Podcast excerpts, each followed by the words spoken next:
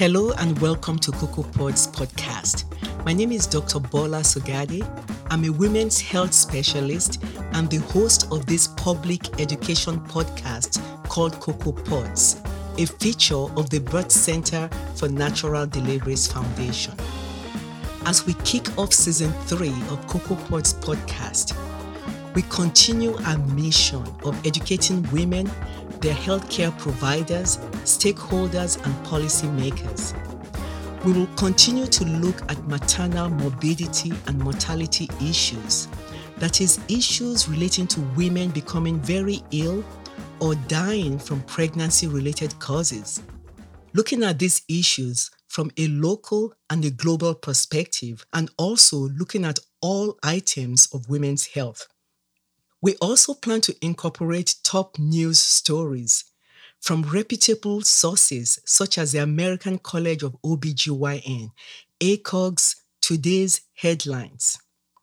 ACOG's Today's Headlines is a digest of women's health news selected from thousands of sources by the editors of Bulletin Healthcare. CocoaPod's podcast and ACOG do not endorse the views of any articles or advertisements that appear in this digest. So, for reasons women get very sick or die related to pregnancy events, we ask what is the recent news this year? So, according to statistics from the World Health Organization in February of this year, every day in 2020, almost 800 women died from preventable causes related to pregnancy and childbirth. A maternal death occurred almost every two minutes in 2020. Between the year 2000 and 2020, the maternal mortality ratio, that is the number of maternal deaths per 100,000 live births, dropped by 34% worldwide.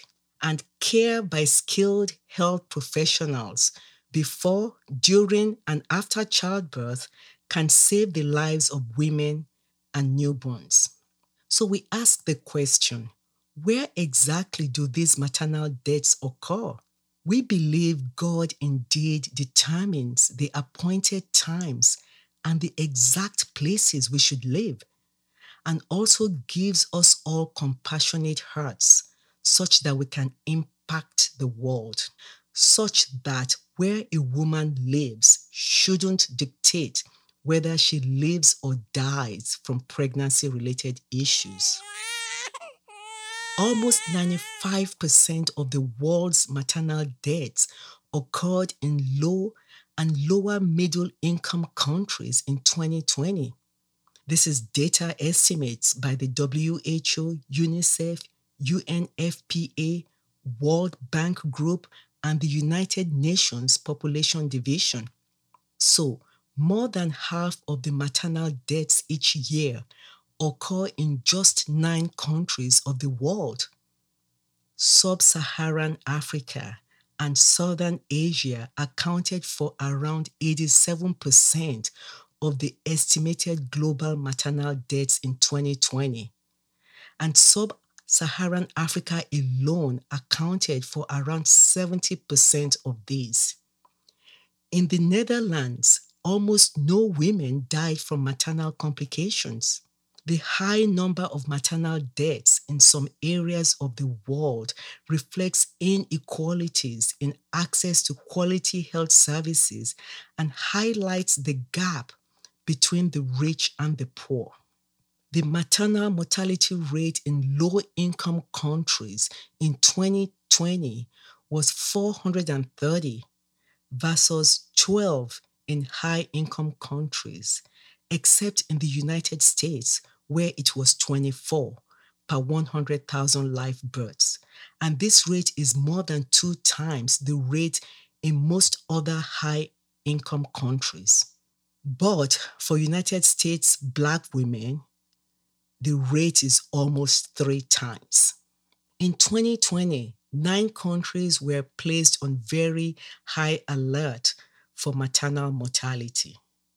And the countries included Yemen, Somalia, South Sudan, the Syrian Arab Republic, the Democratic Republic of the Congo, the Central African Republic, Chad, Sudan, and Afghanistan.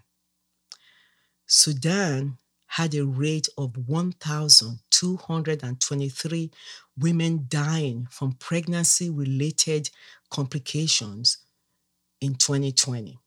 So, what is a woman's lifetime risk of maternal death? A woman's lifetime risk of maternal death is the probability that a 15 year old woman will eventually die from a maternal cause. In high income countries, this rate is one woman per 5,300 versus in low income countries, it's one woman in every 49. Why do women die relating to pregnancy? Women die as a result of complications during and following pregnancy and childbirth.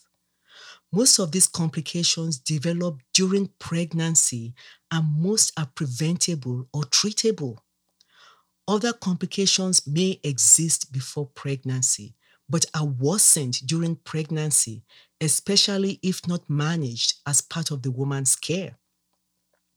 Globally, the major complications that account for nearly three quarters of all maternal deaths are number one, severe bleeding, mostly after childbirth, and especially a cause in developing countries.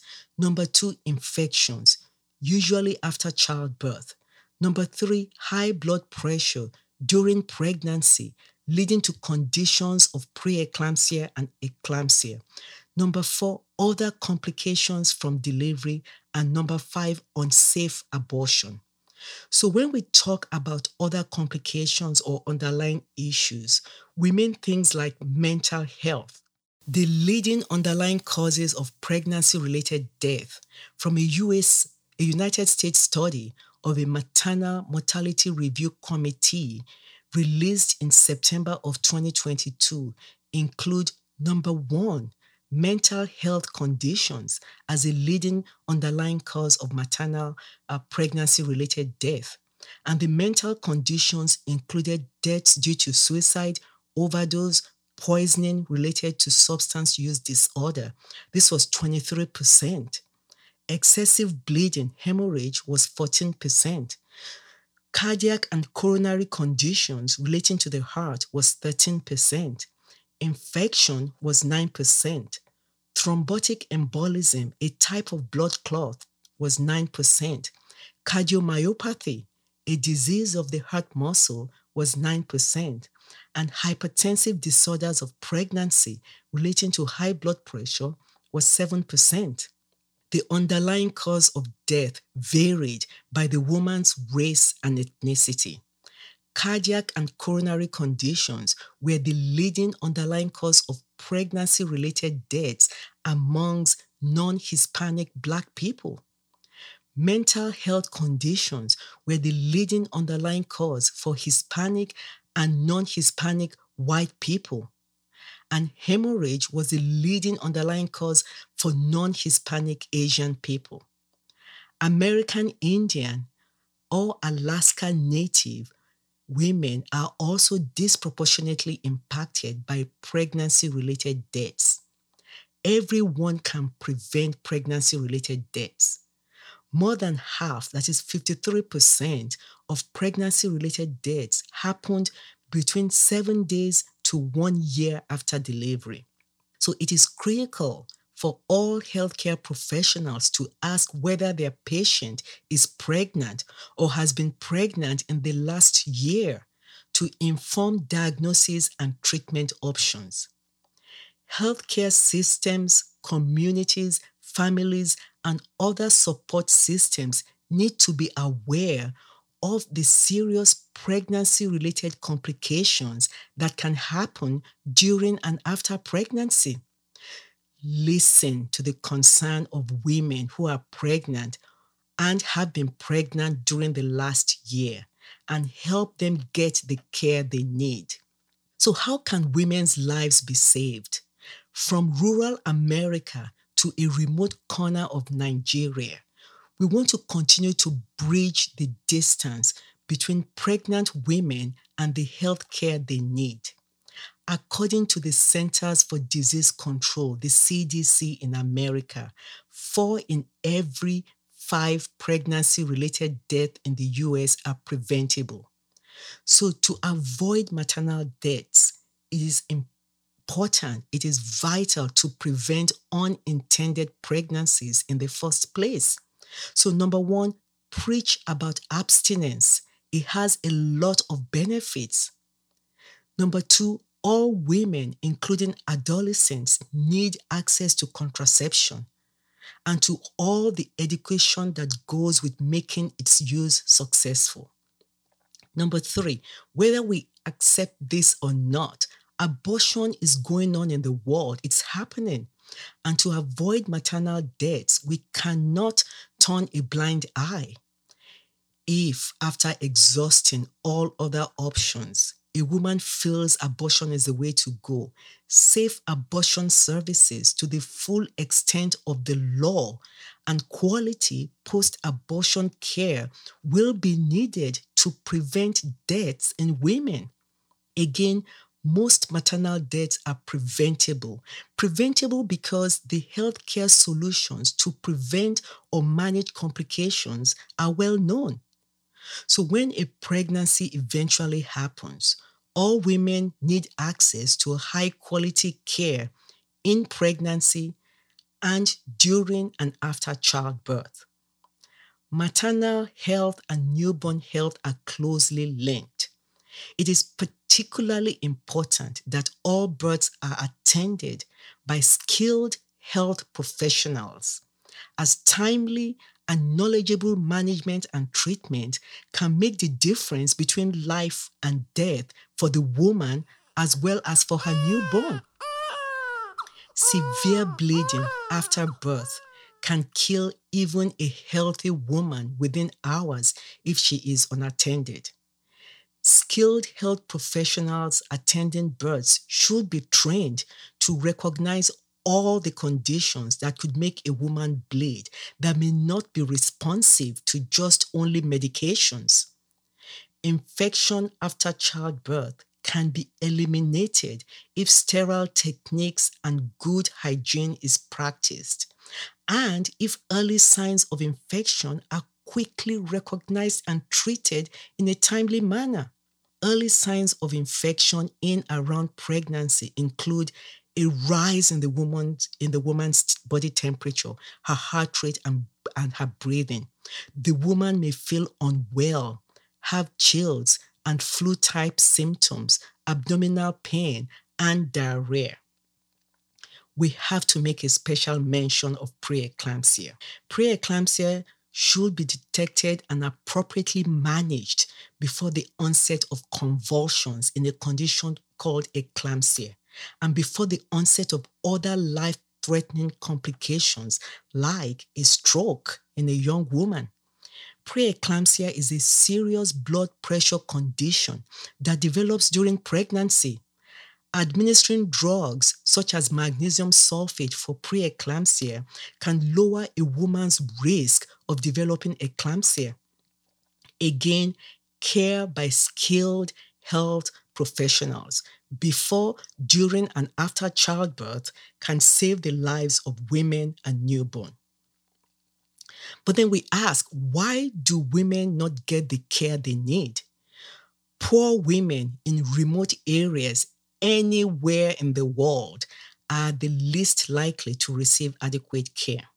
This is especially true for regions with relatively low numbers of skilled healthcare providers, such as Sub Saharan Africa and Southern Asia. The latest available data suggests that in most high income and upper middle income countries, a high percentage of all births benefit from the presence of a trained midwife, doctor, or nurse. However, only a low percentage in low income and middle income countries are assisted by such skilled health personnel.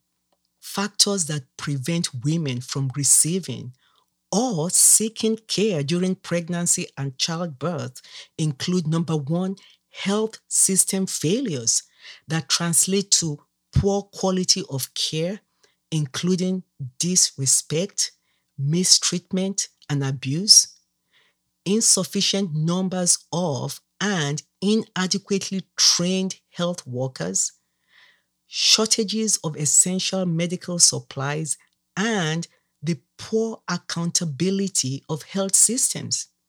There's also the social determinants, including income, access to education, race, and ethnicity that put some subpopulations at greater risk.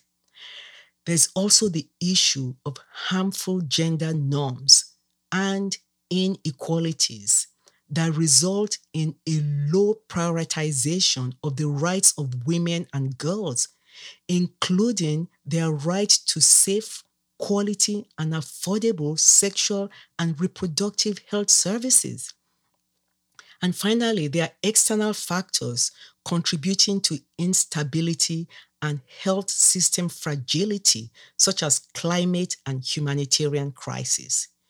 To improve maternal health, barriers that limit access to quality maternal health services must be identified and addressed at both health system and societal levels. So we ask, what was the impact of COVID-19 pandemic on maternal mortality? The COVID-19 pandemic in 2020 may have contributed to the lack of progress in maternal mortality reductions, but does not represent the full explanation. The level of maternal mortality during the COVID 19 pandemic may have been impacted by two mechanisms. Number one, deaths where the woman died due to the interaction between her pregnant state and COVID 19, known as indirect obstetric deaths.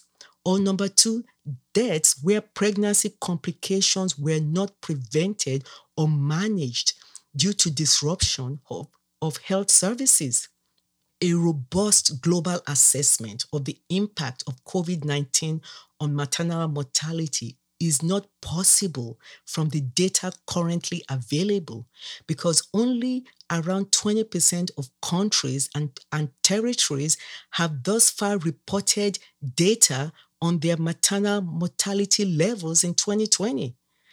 And the high income and relatively smaller populations are overrepresented in this group.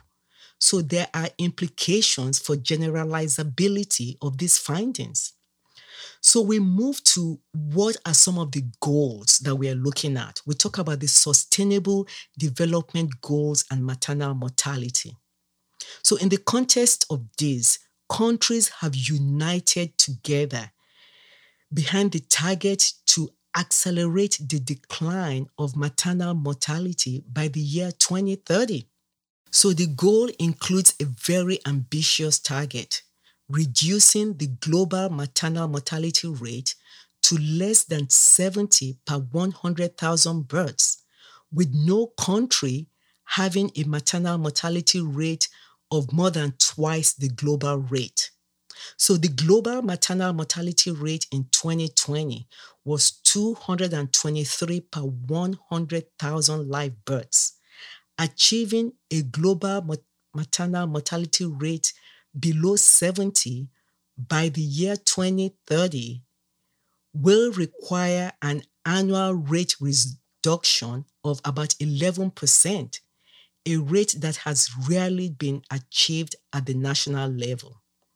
However, scientific and medical knowledge are available to prevent most maternal deaths. So, with seven years of this goal remaining, now is the time to intensify coordinated efforts and to mobilize and reinvigorate global, regional, national, and community level commitments to end preventable maternal mortality. So, what is the World Health Organization's response? Improving maternal health is one of WHO's key priorities. WHO works to contribute to the reduction of maternal mortality by increasing research evidence, providing evidence based clinical and programmatic guidance, setting global standards, and providing technical support to member states on developing and implementing effective policies and programs. We hope to discuss this in detail in a future Cocoa Pods podcast episode.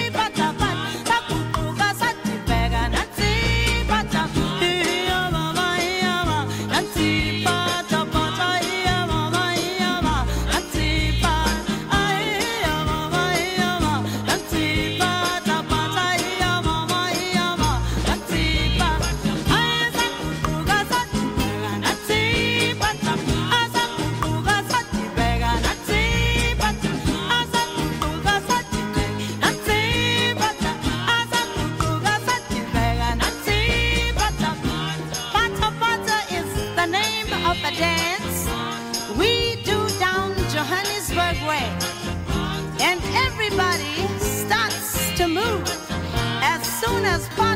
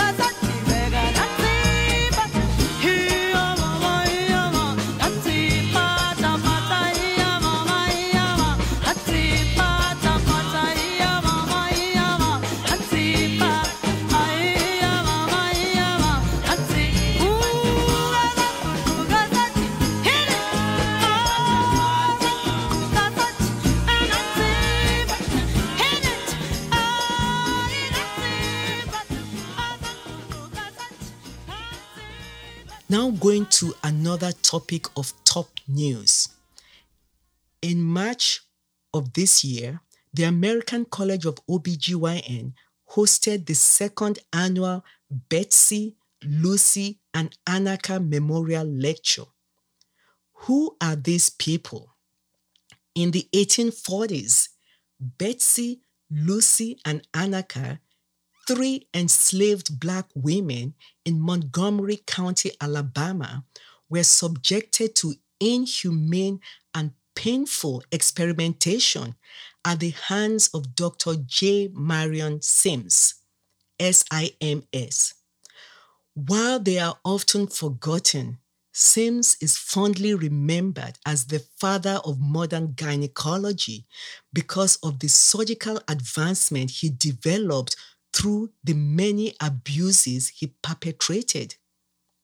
Betsy, Lucy, and Anarcha's harrowing experiences have helped raise awareness about racism in medicine and the mistreatment of people of color in the medical system that still goes on today and which has often been overlooked throughout history.